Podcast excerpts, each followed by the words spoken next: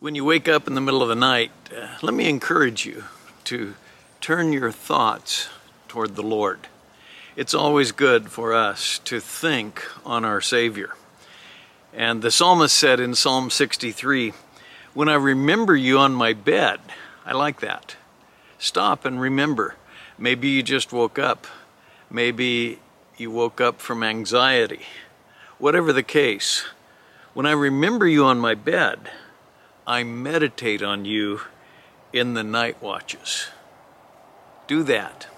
And then he says this For you have been my help, and in the shadow of your wings I sing for joy. What a picture to pause and think on when you're awakened at night. Meditate on the Lord.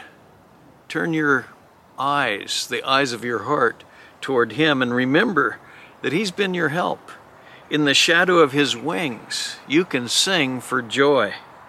And then he says this, verse 8 My soul clings to you. Oh, I like that. You know, usually when you're awakened, uh, or many times perhaps in your my experience and in yours, it's from something on our mind, something that's bothering us. And he says, My soul clings to you your right hand upholds me. Whatever's bothering you today, ask God to use that to drive you to Him. Have your soul cling to Him. I find that trouble and things that create anxiety will either drive us away from the Lord or toward the Lord.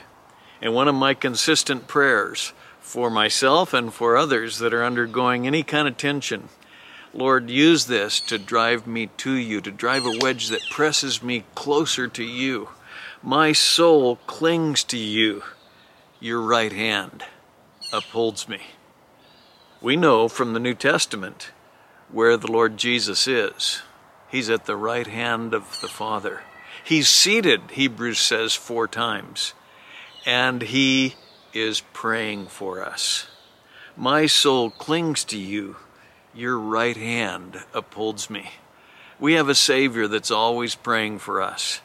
Pause and remember these things. Meditate on these things next time you're awakened in the middle of the night.